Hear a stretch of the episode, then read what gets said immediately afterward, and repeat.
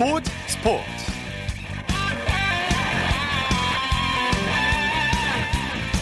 여러분 안녕하십니까? 아나운서 이창진입니다. 프로야구 한화가 드디어 지긋지긋한 연패에서 탈출했습니다. 18연패로 1985년 산미 슈퍼스타스의 프로야구 최다 연패 타이 기록을 세웠는데요. 한 경기만 더 지면 한국 프로야구 최다인 19연패 신기록을 세울 뻔했는데 총력전 끝에 승리의 기쁨을 누렸습니다. 하나는 9회 말 투아웃에서 끝내기 안타가 나오면서 극적인 승리를 거뒀는데요. 우승만큼이나 감격스러운 연패 탈출이 아닐 수 없겠습니다. 자 그런데 18연패를 기록하던 하나가 하루 만에 2승을 거뒀다는 게 아주 고무적인데요. 한화의 승리에 하나 팬들은 환호했고 다른 팀 팬들까지 박수를 보냈습니다.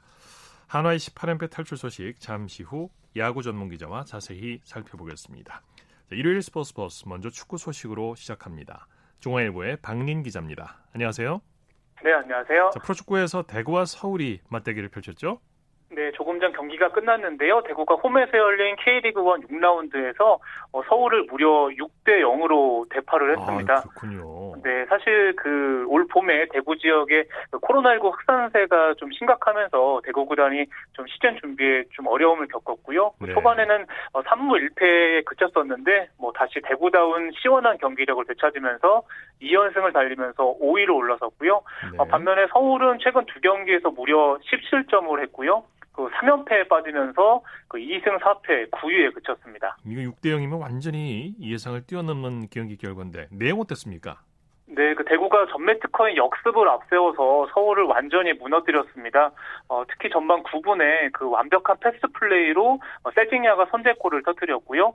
어, 전반 33분에 김대원이 추가골을 뽑아냈고 그 특히 서울은 오늘 어, 자책골을 두 개나 기록했는데 먼저 전반 40분에 어, 박주영 선수가 헤딩으로 프리킥을 걷어내려다가 어, 자책골로 연결이 됐고요. 그리고 어, 대구가 후반에 세 골을 몰아쳤는데 특히 후반 19분에 어, 서울 정현철 선수가 또 어이없는 자책골도 기록을 했고 어, 후반 26분에는 또 서울 출- 출신 그 대한 선수가 쐐기골을 터뜨리면서 어, 오늘 정말 예상을 뒤엎고 대구가 6골 차 대승을 거뒀습니다. 예, 서울이 3연패 뭔가 문제가 있는 듯합니다. 광주와 부산의 경기 결과는 어떻게 됐습니까? 네, 그 2부 리그에서 승격한 팀끼리 맞대결을 펼쳤는데요. 어, 홈팀 광주가 부산의 3대1 역전승을 거뒀습니다. 어, 광주는 개막 후에 1무 3패에 그쳤다가 2연승을 달렸고요. 반면에 어, 부산은 첫 승에 또 실패를 하면서 3무 3패에 그쳤습니다. 네, 경기 내용 전해 주시죠. 네, 부산이 전반 추가 시간에 홈몰루의 선제골로 앞서갔는데요. 어, 광주가 후반에만 3골을 몰아치면서 어, 경기를 뒤집었습니다. 어, 후반 6분에 윌리안 선수가 동점골을 뽑아냈고요.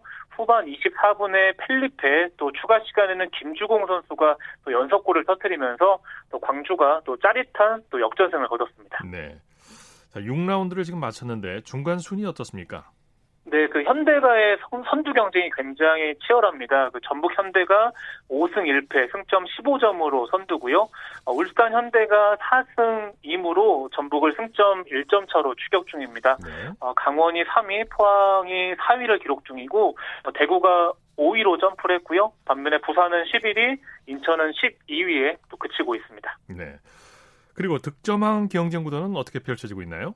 네, 울산의 주니오 선수가 그 7골로 득점 선두고요. 어, 포항의 일류체코 선수가 어, 5골로 득점 2위를 기록 중입니다. 네. 또 우리나라 선수 중에서는 전북 이동국과 어, 강원의 공무열 선수가 또 4골을 기록을 하면서 또 두 선수를 바짝 뒤쫓고 있습니다. 네.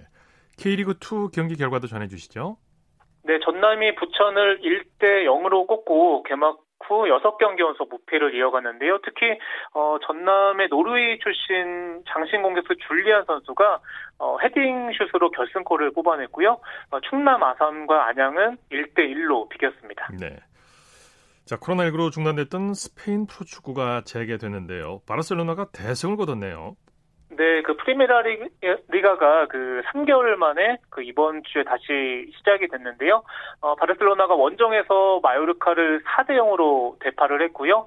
어, 바르셀로나가 승점 61점을 기록을 하면서 그 한 경기를 덜 치른 2위 레알 마드리드를 그 승점 그 5점 차로 따돌리면서 어, 선두를 질주했습니다. 역시 축구의 신 메시가 승리를 이끌었죠. 네, 3개월 만에 돌아왔는데도 1골 2도움을 올렸습니다. 네. 어, 전반 37분과 그 후반 34분에는 그 어시스트를 기록을 했고요. 어, 특히 후반 추가 시간에는 문전에서 수비수 3명을 앞에 두고 또 오른발 슛으로 쐐기골을 뽑아냈는데 어, 올 시즌에 그 20골로 득점 1위고요. 도움도 14개로 또 어시스트도 또 선두를 달리고 있습니다. 네. 메시가 또 다른 기록도 세웠죠? 네, 그 스페인 프리메라 리가에서 최초로 12시즌 연속 20골 이상을 기록을 했는데요. 어, 2008, 2009 시즌에 23골을 시작으로 어, 매 시즌 20골 이상을 넣었고요. 그 올해도 변함없이 기록을 이어갔습니다. 네. 마요르카 기성용 선수는 결장했네요. 네, 아쉽게도 출전 명단에서 제외를 됐는 제외됐는데요. 그 지난 2월에 그 마요르카에 입 단을 해서 그 3월달에 데뷔전을 치렀고요. 어, 코로나19 여파로 개인 훈련을 하던 도중에 그 발목을 다쳤었는데 아무래도 그 부상 여파 때문에 그 명단에서는 좀 포함되지 못했습니다. 네. 자, 토트넘과 연습 경기를 치렀던 노리치 시티에서 코로나19 확진자가 나왔다고 하죠? 네, 그 노리치 시티가 그 코로나19 검사에서 선수 한 명이 양성 판정을 받았다고 발표를 했고요. 그 이 선수의 그 신상은 그 아직 공개되지는 않았고 그 현재 자가격리에 들어가 있는 상황입니다. 네. 손흥민 선수는 어떤지 모르겠습니다. 괜찮은가요? 네, 아무래도 그 전날에 그 양 팀이 연습 경기를 치렀고 손흥민 선수도 30분 정도 뛰었거든요. 그래서 네. 어, 국내 팬들 중에도 굉장히 걱정하는 분들이 많았는데 어, 일단은 그 이 노리치 시티 선수가 그 연습 경기를 뛰었는지는 아직 확인이 되지 않은 상황인데 그래도 그 토트넘 구단이 그 선수와 관계자가 그 이 선수와 밀접 접촉을 하지 않았다 이렇게 발표를 했거든요. 네. 어, 그래서 좀 다행히 현재까지는 좀 괜찮은 것으로 보이는데 어, 지금 프리미어리그가 그 18일부터 재개될 예정인데 이렇게 선수 중에 확진자가 나오면서 어, 과연 이게 재개도 되느냐 또 이런 우려의 목소리도 나오고 있습니다. 네. 독일에서 뛰고 있는 우리 선수들 소식도 좀 알아볼까요? 네, 그 프라이부르크 미드필더 권창훈 선수가 어, 볼프스부르크와의 원정 경기에서 후반 18분에 교체 출전했습니다. 어, 비록 공격 포인트를 올리지는 못했지만 또 공수에 기여를 하면서 2대2 무승부에 힘을 보탰고요. 어, 그리고 독일 2부 리그 그 홀슈타인 킬 이재성 선수는 어, 베엔 비스바덴전에 결장을 했고 팀은 그 1대2로 졌습니다. 네. 독일 분데스리가 다른 경기 결과도 전해 주시죠. 네, 바이에른 뮌헨이 그 보루시아 묀헨글라트바흐를 2대 1로 꺾었습니다. 어, 뮌헨은 승점 73점을 기록을 하면서 2위 그 도르트문트와의 승점을 그 7점 차로 그 지금 앞서 있고, 있는 상황이거든요. 미넨이 그 남은 3경기 중에 1승만 더 보태면 어, 무려 8연속 우승을 확정짓게 됐고요. 어, 도르트문트도 오늘 그 뒷셀도르프를 1대 0으로 꺾으면서 그래도 그 지금 추격의 불씨를 살렸는데 특히 도르트문트의 홀란드 선수가 어, 후반 추가 시간에 또 결승골을 터뜨렸습니다. 네, 소식 감사합니다. 네, 감사합니다. 축구 소식 중앙일보의 박린 기자와 살펴봤습니다.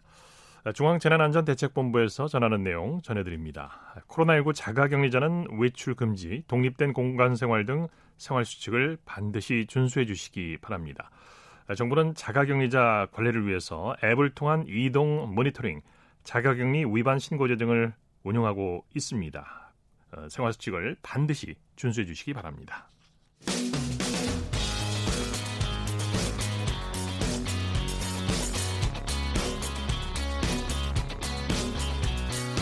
따뜻한 비판이 있습니다. 냉철한 분석이 있습니다. 스포츠 스포츠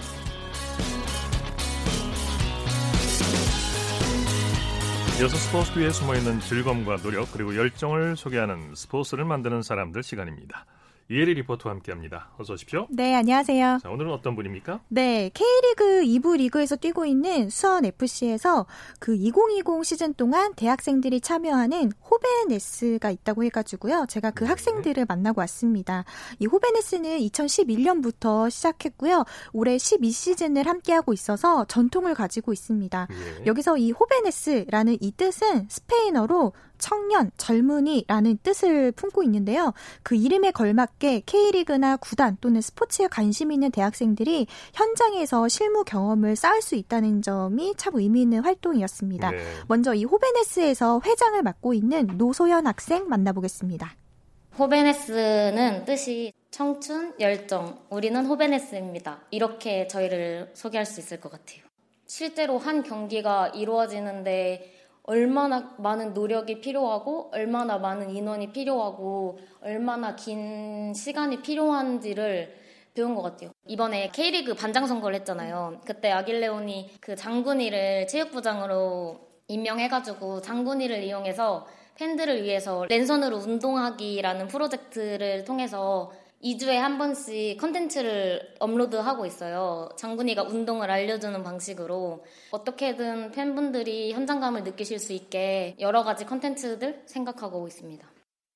그러니까 이제 호베네스가 응원단은 아니고 네. 외부에서 이제 어떻게 보면 K리그2 수원 FC를 관리해주고 네. 또 관심을 가져주고 늘 맞아요. 응원해주는 맞습니다. 그런 모임이군요. 네, 대학생들이 주축으로 해서 활동하는 건데요. 뭐 K리그 2 경기나 아니면 이제 주니어 홈 경기가 열릴 때 운영 보조나 기사 같은 거를 작성하기도 하고요. 네. 이외에도 뭐 구단 관련해서 온라인 콘텐츠를 제작을 하는데 뭐 예를 들어서 이달의 선수를 이제 호베네스가 자체적으로 회의를 통해서 선정을 합니다. 그러면 네. 왜이 선수를 선정을 했는지 그 이유를 담은 영상을 제작해서 팬들과 공유를 하고 있고요. 네. 또 경기 전후로 해서 잘했던 선수 또는 주목한 선수들을 지목을 해가지고 활동을 하는 그런 활동도 하고 있는데요.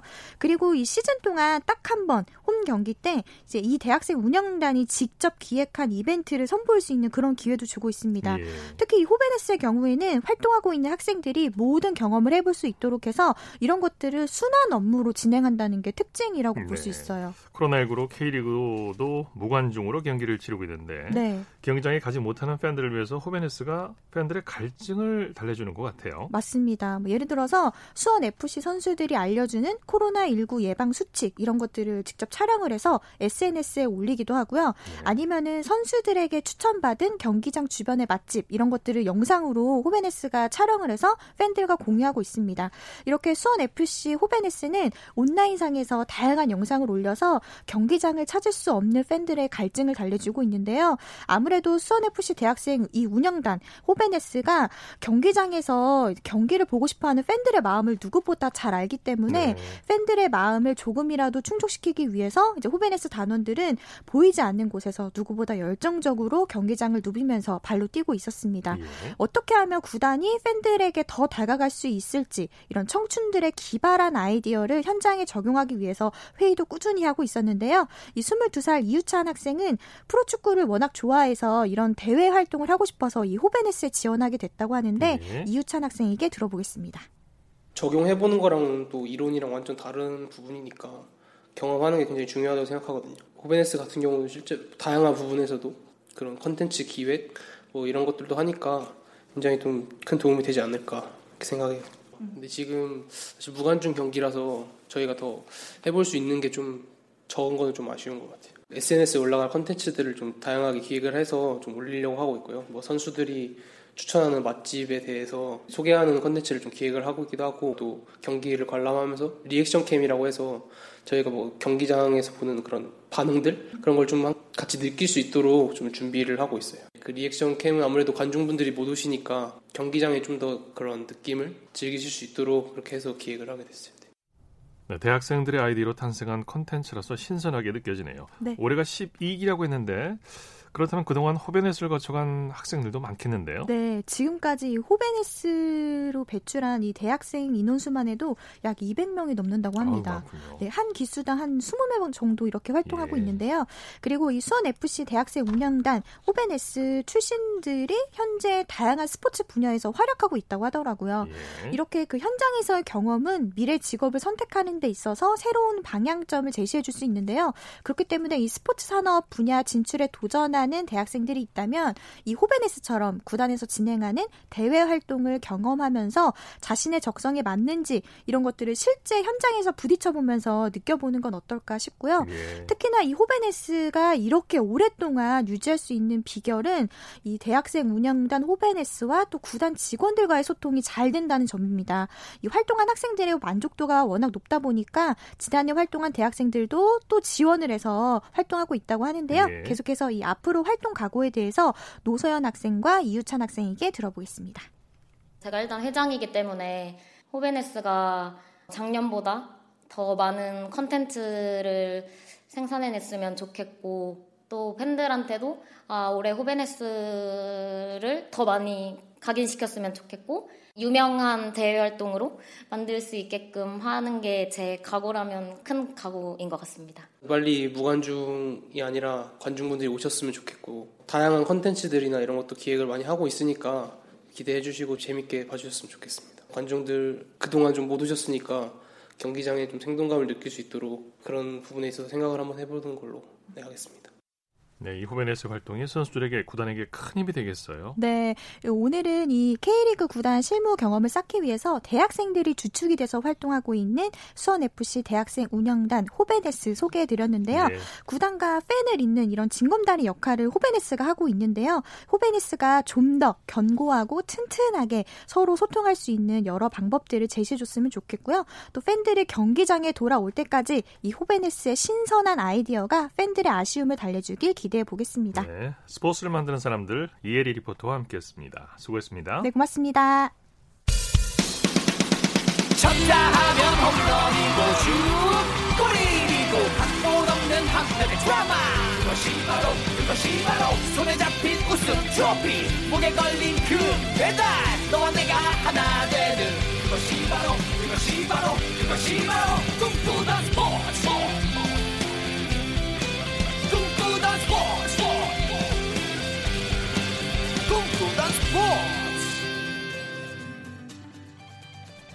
이어서 프로야구 소식입니다. 스포티비 뉴스의 김태우 기자와 함께합니다. 안녕하세요.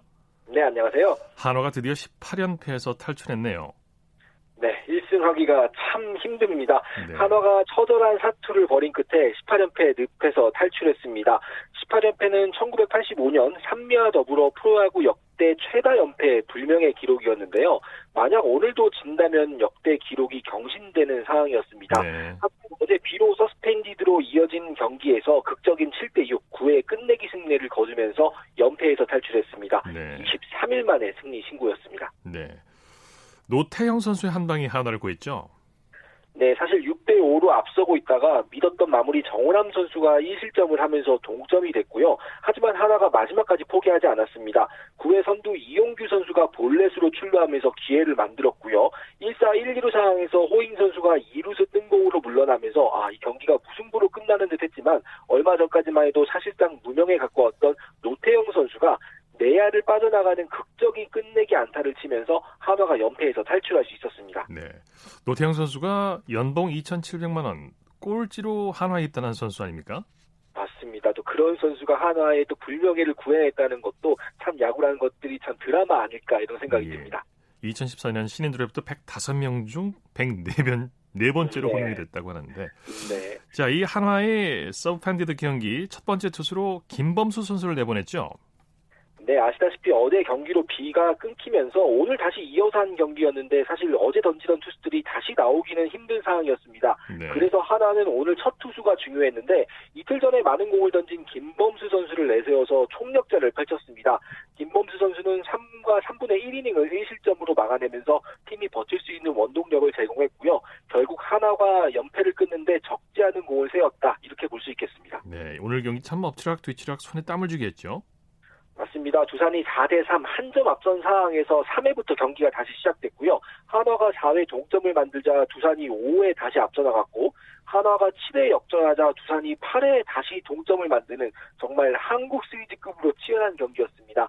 하지만 6대 6에서 9회 아웃카운트 하나를 남겨두고 노태형 선수의 안타로 한화가 웃었습니다. 네. 18연패에서 탈출한 한화 최원호 감독 대행 참 이번에 또 지면 어떨까 걱정도 많았을 거예요. 감개무량할 것 같습니다. 맞습니다. 최원호 감독 대행 경기 끝나고 좀 상기된 표정이었는데요. 연패가 지속되면서 상심감이 컸을 팬들에게 진심으로 송구하다는 말씀을 드리고 싶다. 이렇게 이야기를 했었습니다. 네. 자, 그런데 2차전 서드팬드 경기가 끝난 후에 곧바로 이어진 3차전에서도 한화가 이겼어요.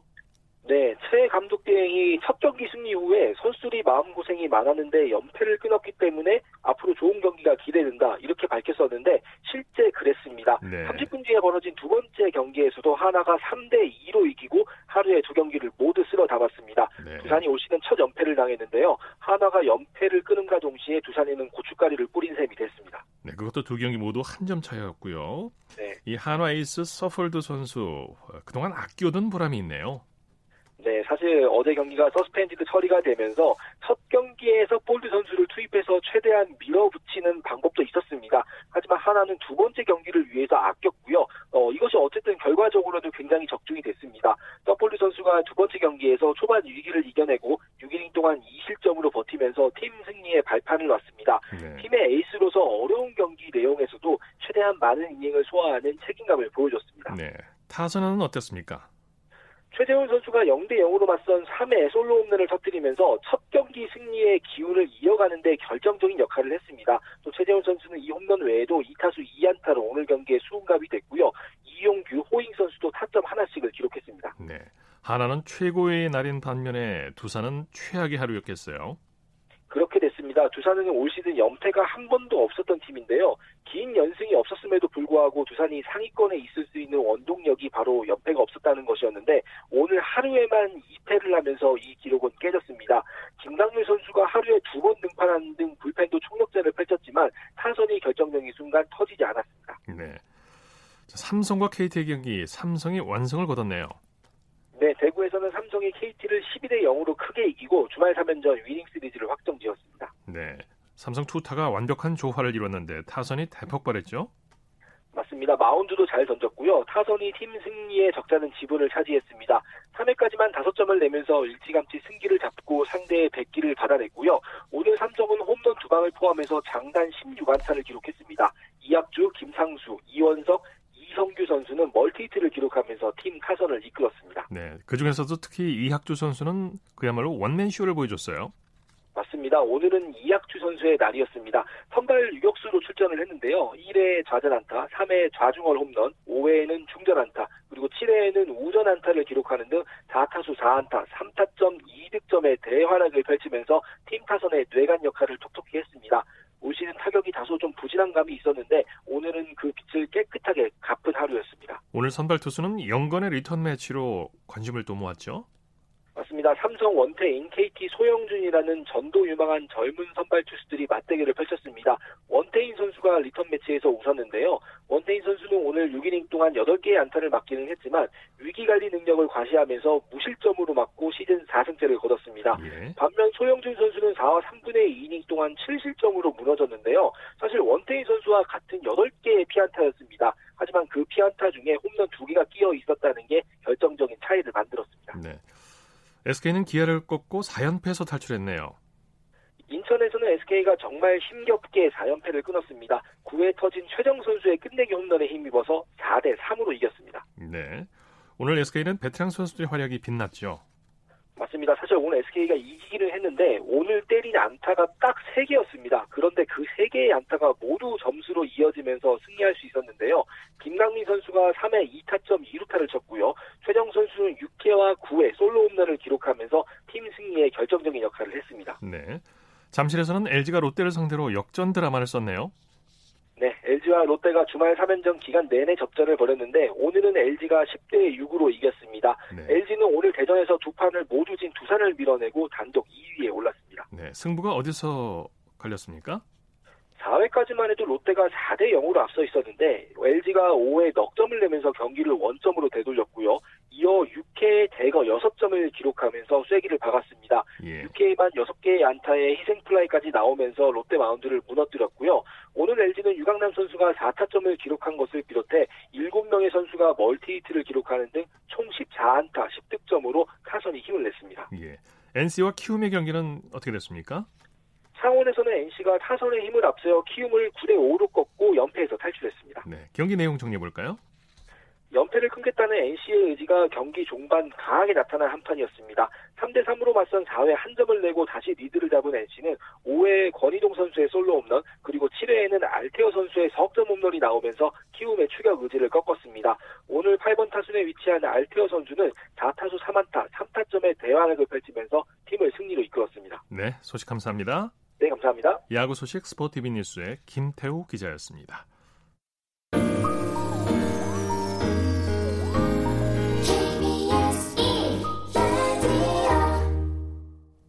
이어서 한 주간 이슈가 됐던 스포츠계 소식을 집중 분석해보는 최동호의 스포츠 칼럼 시간입니다.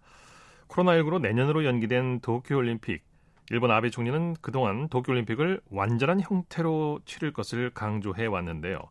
IOC와 도쿄올림픽 패럴림픽 조직위원회는 대회 운영을 간소화하겠다고 어, 방침에 합의했습니다. 스포츠 평론가 최동호 씨와 함께 그 과정과 의미를 짚어보도록 하겠습니다. 안녕하세요.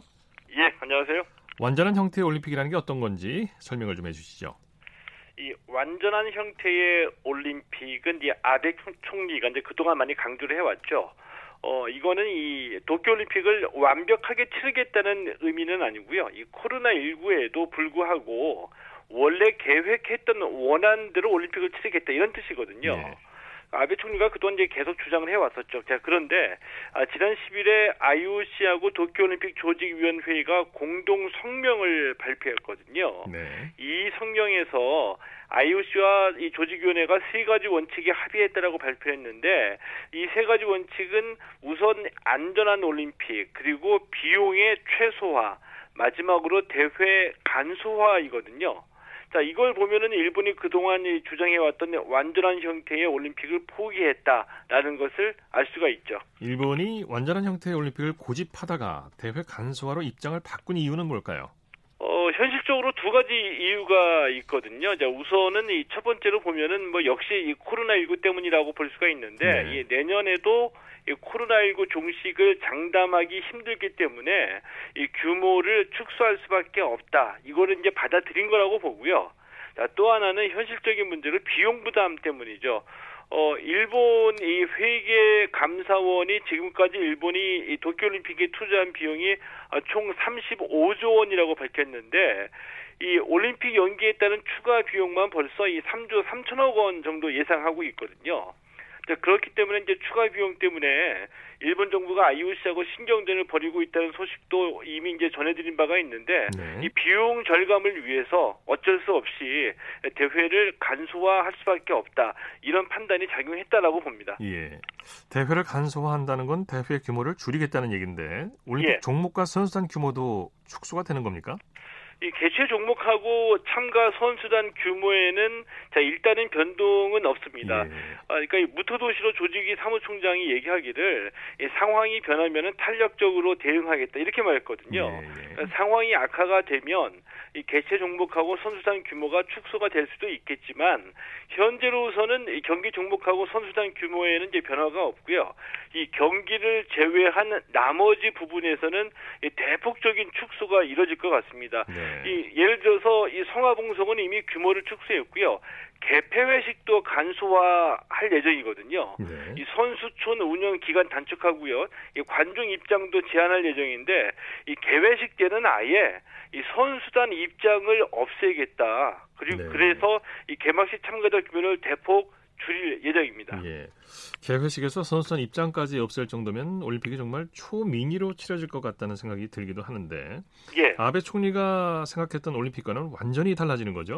어, 완전히 달라지는 거죠. 이 아베 총리가 원래는 이 일본의 부흥을 상징하는 이 성대한 올림픽을 준비해 왔었죠. 예.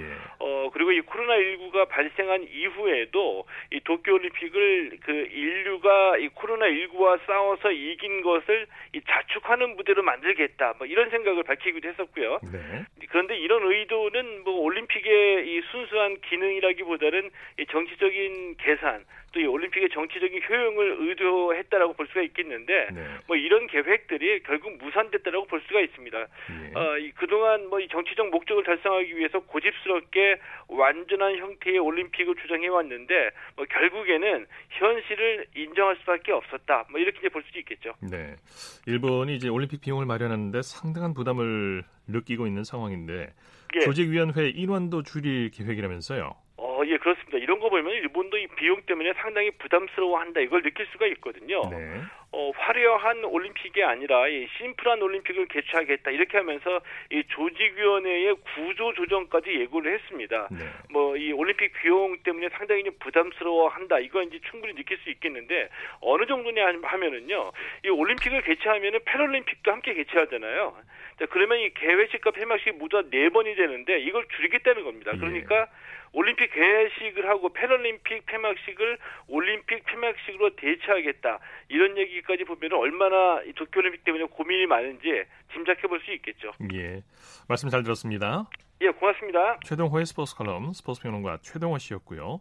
이어서 골프 소식 살펴보겠습니다. 스포츠 조선의 김진회 기자입니다. 안녕하세요. 네, 안녕하세요. KLPG 투어 대회가 기상악화로 1라운드 만에 대회가 종료가 됐는데 8년 만이라고 하죠? 네, 기상악화 탓에 대회가 파행으로 흘렀습니다. 어, 제주도에서 S51 챔피언십이 펼쳐졌는데 네. 당초 이날은 전날 1몰로 마치지 못한 2라운드 잔여 경기를 오전 7시부터 치르고 3라운드를 이어갈 계획이었는데요. 네. 그러나 짙은 한계로 잔여 경기 시작이 거듭 연기되면서 오전에 3라운드가 취소된 데 이어 오후 3시 30분경에 그대로 대회 종료가 선언됐습니다. 네. 이 월요일 내일을 예비일로 잡아놓긴 했지만 이 KLPGA 투어 경기위원장이 기상 전문가와 상의한 끝에 내일도 날씨가 좋지 않다는 이야기를 들어 1라운드만으로 대회를 종료했습니다. 네. 자, 그럼 이번 대회는 정규 대회로 인정을 받지 못하는 거가 되는 거죠? 예, 그렇습니다. 그 규정상 어, 공식 대회로 인정받기 위해서는 서, 36홀 이상이 진행돼야 하거든요. 네. 어, 이번 대회는 18홀 성적만 인정됐기 때문에 정규 대회로 인정받지 못했고 각종 기록도 반영되지 않습니다. 네. 어, 1라운드 단독 선두를 달렸던 최혜진 선수도 이번 대회에서는 우승자가 아닌 1위로 대회를 마쳤습니다. 네. 아, 다만 상금은 기존 총 상금 어, 7억 원의 75%인 5억 2,500만 원을 성적에 따라 배분받았는데요. 그렇군요. 1위를 한 이 최혜진 선수는 9,450만 원을 받았습니다. 예, 예. 임성재 선수가 3개월여 만에 열린 PGA 투어 대회에서 톱10 진입 가능성을 높이고 있죠? 네, 임성재 선수가 시즌 여섯 번째 톱10 입상 기회를 잡았습니다. 이날 미국 텍사스주 포트워스 콜로니얼 CC에서 열린 PGA 투어 찰스 슈와브 챌린지 3라운드에서 3언더파 67타를 쳤습니다. 네. 중계, 중간 합계 8언더파 202타를 기록한 임성재 선수는 버바 왓슨, 카메론 챔프 등과 함께 공동 16위에 자리했습니다. 단독 선두로 도약한 잰더 쇼플리와는 어, 다섯 타 차, 로리 매킬로이 등 공동 9위와는 두 타 차라 4라운드 톱10 진입을 바라볼 수 있게 됐습니다. 임성재 선수는 이번 시즌 들어 지난 3월 혼다 클래식 우승을 비롯해 다섯 차례나 톱10에 입상하면서 현재 페덱스컵 포인트 1위, 상금 순위 2위에 자리하고 있습니다. 네. 이 재개된 PGA 투어 선수들이 코로나19 예방에 힘쓰고 있는 모습들이 보이고 있다고요? 네, 세계 랭킹 2위 윤남은 아, 미국 애리조나주에서 텍사스주까지 전세기편으로 이동했고 연습 라운드에서 선수들과 선수들이나 이 캐디들과 악수도 하지 않았습니다. 이 저스틴 토마스와 리키 파울러, 제이슨 더프너는 따로 별도 숙소를 구한 것은 물론 앞으로 3주간 숙소에서 음식을 만들어줄 요리사까지 따로 고용했다고 합니다. 네. 이 PGA 투어에선 선수가 클럽을 직접 꺼내서 샷을 날린 뒤에 다시 집어넣으라고 하지만 현실에선 캐디 없이 플레이한 선수는 없었습니다. 대신 선수들은 매홀마다 비치된 손 소독제를 이용하는 모습이 비춰졌고 대회장 대회장 입장마다 체온 검, 검사와 문진표를 작성해야 했습니다. 네. 남자 골프 대회에서 여자 선수가 우승해 화제라고요? 네, 덴마크 남자 프로골프 대회에서 여자 프로골퍼 에밀리 페데르센이 챔피언에 올랐습니다. 이 페데르센은 지난 9일부터 이틀간 이 덴마크 로모 골프 클럽에서 열린 브라보 투어스 오픈에서 최종 합계 11언더파 133타로 우승을 차지했습니다. 페데르센은 유럽 여자 골프 스타 출신인데요. 2015년 어, 유럽 여자 프로골프 투어 히어로 위민스 인디언 오픈에서 우승하고 그해 신인상을 받은 실력파 선수입니다. 네. 또 2015년 4개 여자 골프 투어 대항전 더 퀸즈의 유럽 대표로 나섰고 2017년에는 솔하임컵에 출전하기도 했습니다. 예. 예. 이 남자 골프 대회에서 여자 선수가 우승한다는 건 참 참 확률상 어려운 얘기인데요. 자, 청각장애인 카일 버커셔의 볼 스피드가 시속 370km에 달한다고요? 네. 이 버크셔는 양쪽 귀의 중간 주파수 청력을 42% 상실한 채로 태어났는데요. 그래서 관중 함성을 거의 듣지 못합니다. 그러나 실력만큼은 어마어마합니다. 특히 다운스윙이 골프 역사상 가장 파워풀하다고 평가받는데요. 네. top 속도는 어, 시속 240km를 상회하고 볼 스피드가 370km에 달한다고 합니다. 네. 이 괴력은 우승으로 이어졌는데요. 지난해 9월 열린 장타 대회를 포함해 최근 참가한 세 차례 대회에서 모두 우승을 차지했습니다. 이 버크셔가 밝힌 장타 비결은 오른쪽 골반의 빠른 회전인데요. 클럽이 볼이 볼에 닿기 훨씬 전에 벨트골이 오른쪽이 타깃을 가리킬 정도로 골반을 빠르게 회전한다고 생각하면서 다운스윙을 시작해야 한다고 밝혔습니다. 네, 네. 최경주 선수가 키다리 아저씨가 됐다고요? 네, 이 최경주 재단이 미 주니어 골프협회에서 개최하는 두 개 대회를 주최합니다. 이미 2018년부터 최경주 재단 주니어 챔피언십을 개최해 왔고 다음 달 6일부터 나흘간 미국 텍사스주 델러스 인근에서 텍사스 주니어 챔피언십을 개최한다고 밝혔습니다. 네. 자, 말씀 잘 들었습니다. 네, 감사합니다. 골프 소식 스포츠 조선의 김진회 기자와 정리했습니다. 스포츠 단신 전해드립니다. UFC 여성 플라이급 1위 제시카 아이가 무너졌습니다. 미국의 신시아 칼빌로에게 졸전 끝에 만장일치 판정으로 패했습니다. 아이는 오늘 미국 라스베가스 UFC 에이펙스에서 열린 UFC 파이트 나이트 177 메인 이벤트에서 칼빌로에게 5라운드 종료 0대 3으로 판정 패했습니다. 심판진 3인 모두 칼빌로 손을 들어줬는데요. 아이는 MMA 통산 8번째 쓴맛을 봤는데 플라이급 데뷔전을 승리를 장식한 칼빌로는 총 전적 9승 1패 1무효를 기록하고 있습니다. UFC 252 메인 이벤트 챔피언 스티페 미오치치와 도전자 다니엘 코미어의 헤비급 타이틀전이 오는 8월 16일 열릴 예정입니다. 둘의 상대 전적은 1승 1패로 이번이 운명의 3차전인데요. 미오치치는 되찾은 타이틀을 지켜야 하고 코미어는 이번 경기를 끝으로 은퇴할 계획이어서 절박한 승부가 될 전망입니다. UFC 252 헤비급 랭커들의 외나무다리 승부가 추가되는데 두 타격가인 브라질의 주니어 도스 산토스와 수리남의 자이리지뉴 로젠스트루이크가 맞붙게 됩니다. UFC 252의 개최 장소는 아직 확정되지 않았습니다. 자, 스포츠 스포츠 오늘 준비한 소식은 여기까지입니다. 아, 내일은 8시 30분부터 어, 들으실 수 있고요. 재미있는 스포츠 이야기 준비해서 찾아옵니다. 김정현 아나운서와 함께 하시겠습니다. 함께 해주신 여러분 고맙습니다. 지금까지 아나운서 이창진이었습니다. 스포츠 스포츠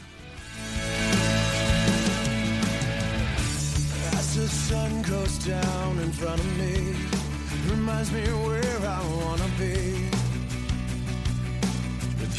you alone Pull me in like you were made for me I'm losing faith in gravity. And I just need to let you know. And I just need to let you know.